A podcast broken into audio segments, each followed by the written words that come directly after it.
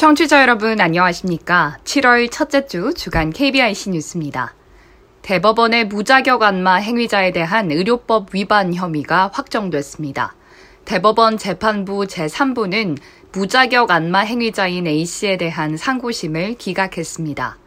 무자격 안마 행위자인 A씨는 2020년 9월 22일 서울중앙지방법원 형사 8단독 판사로부터 무자격 안마 행위에 대한 무죄 판결을 받은 바 있습니다.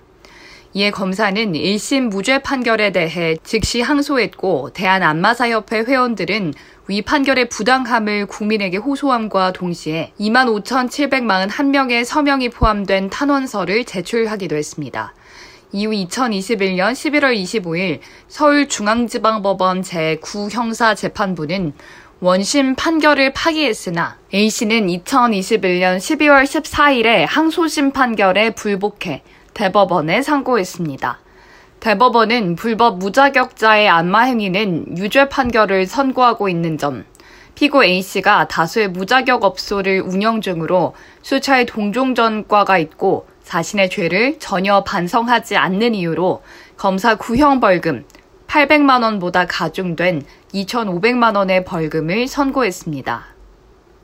국민의힘 김예지 의원이 장애인 스포츠 관람권 보장을 골자로 한 법률 개정안을 대표 발의했습니다. 우선 스포츠산업진흥법 개정안은 스포츠산업 진흥을 위한 각종 시책 수립 시 장애인 참여를 위한 정당한 편의 제공을 위해 노력하고 기본 계획에 장애인의 스포츠 관람권 보장에 관한 사항을 포함하도록 했습니다. 장애인 복지법 개정안은 국가와 지방자치단체가 장애인 문화, 체육, 관광, 활동 지원을 위한 노력에 장애인의 참여와 향유를 추가했습니다. 장애인 차별금지 및 권리구제 등에 관한 법률 개정안은 장애인 체육활동 참여 시책 강구 조문에 향유를 추가한 데 이어 스포츠 사업자가 장애인이 체육활동을 향유할 수 있도록 정당한 편의 제공을 하도록 했습니다. 김 의원은 라디오 방송이 사라지고 스마트폰 스트리밍 서비스로 대체되면서 많은 시각장애인이 중개 서비스 등에서 배제되고 있다면서 어떤 방법으로든 비장애인들과 함께 관람할 수 있게 되기를 바란다고 말했습니다. 최저임금 적용 대상에서 법적으로 제외된 중증장애인 근로자에게 월 5만원 한도로 출퇴근 비용이 지원됩니다. 중증 장애인 출퇴근 비용 지원 사업은 지난해 도입돼 1,325명의 장애인에게 11억 6천만 원이 지급됐으며 올 들어 5월 기준으로는 3,114명이 4억 2천만 원을 지원받았습니다. 지난해 지원 대상은 최저임금 적용 제외자 가운데 중위임금 100% 미만이었지만 올해부터는 사업 효과를 높이기 위해 전체 최저임금 적용 제외자로 대상자를 확대했습니다.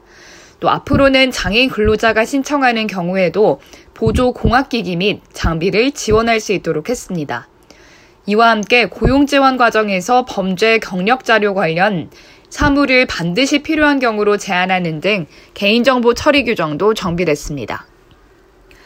식품의약품안전처가 식품의 표시 사항을 점자 또는 음성 수어 영상 변환용 코드로 표시할 때 필요한 사항을 안내하는 식품의 점자 표시 등에 대한 가이드라인을 마련해 배포합니다. 이번 가이드라인은 식품 영업자가 식품의 점자 또는 음성 수어 영상 변환용 코드를 표시하는 경우 표준화된 기준을 제공함으로써 시각, 청각장애인의 식품 정보에 대한 알 권리를 보장하기 위해 마련됐습니다. 주요 내용은 점자와 음성, 수어 영상 변환용 코드의 표시, 규격, 방법, 표시 정보, 표시 위치 등입니다. 식품에 표시하는 점자의 규격과 표시 방법은 한국 점자 규정에 따르며 점자로 표시하는 정보는 제품명을 기본으로 하고 이외의 정보는 추가로 표시할 수 있으며 표시 위치는 식품의 주 표시면에 표시하고 포장 특성상 불가피한 경우에는 다른 면에 표시할 수 있습니다. 음성, 수어 영상 변환용 코드를 표시하는 방법은 지워지지 않게 잉크, 각인 또는 소인 등을 사용해 표시하며 관련 정보는 제품명, 내용량, 업소명, 보관 방법, 알레르기 유발 물질 등이며 표시 위치는 점자 표시와 같이 식품의 주 표시면에 표시해야 합니다. 한국장애인개발원이 장애 인식 개선 교육 전문 강사 양성 과정 참가자를 모집합니다. 모집 부문은 사례 중심의 강의식 전문 과정과 강의식에서 벗어나 문화예술, 미디어 분야 등 강사의 특기를 콘텐츠 활용하는 특별 과정 등 두 부문입니다.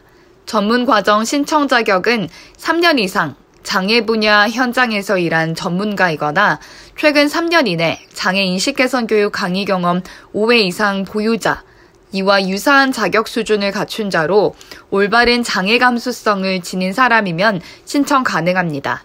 특별 과정은 문화예술, 언론, 미디어, 샌드아트, 웹툰 등의 특기자로 본인의 특기를 접목해 장애 인식 개선 교육이 가능한 자면 신청하면 됩니다. 신청 기간은 전문 과정은 오는 13일부터 22일까지, 특별 과정은 8월 10일부터 8월 19일까지입니다. 선발은 1차 서류 심사, 2차 영상 심사, 3차 면접 심사를 거쳐 최종 선발하고 개발원은 올해 전문 과정 30명, 특별 과정 40명, 총 70여 명의 교육생을 대상으로 오는 9월에서 11월 중에 서울에서 강사 양성 과정을 각각 운영할 계획입니다. 한국장애인 고용공단이 오는 11일까지 장애 대학생 취업 탐방단 3기 참여자를 모집합니다. 장애 대학생 취업 탐방단은 장애 대학생이 기관 시설 견학 및 현직자 인터뷰 등 기업체 탐방의 기회를 제공하기 위해 8개 장애 대학생 진로 취업 거점 대학 사업단과 협업해 운영하고 있습니다. 신청 전용 페이지를 통해 대학생을 모집하며 이후 화상 면접을 통해 최종 대상자를 선발합니다.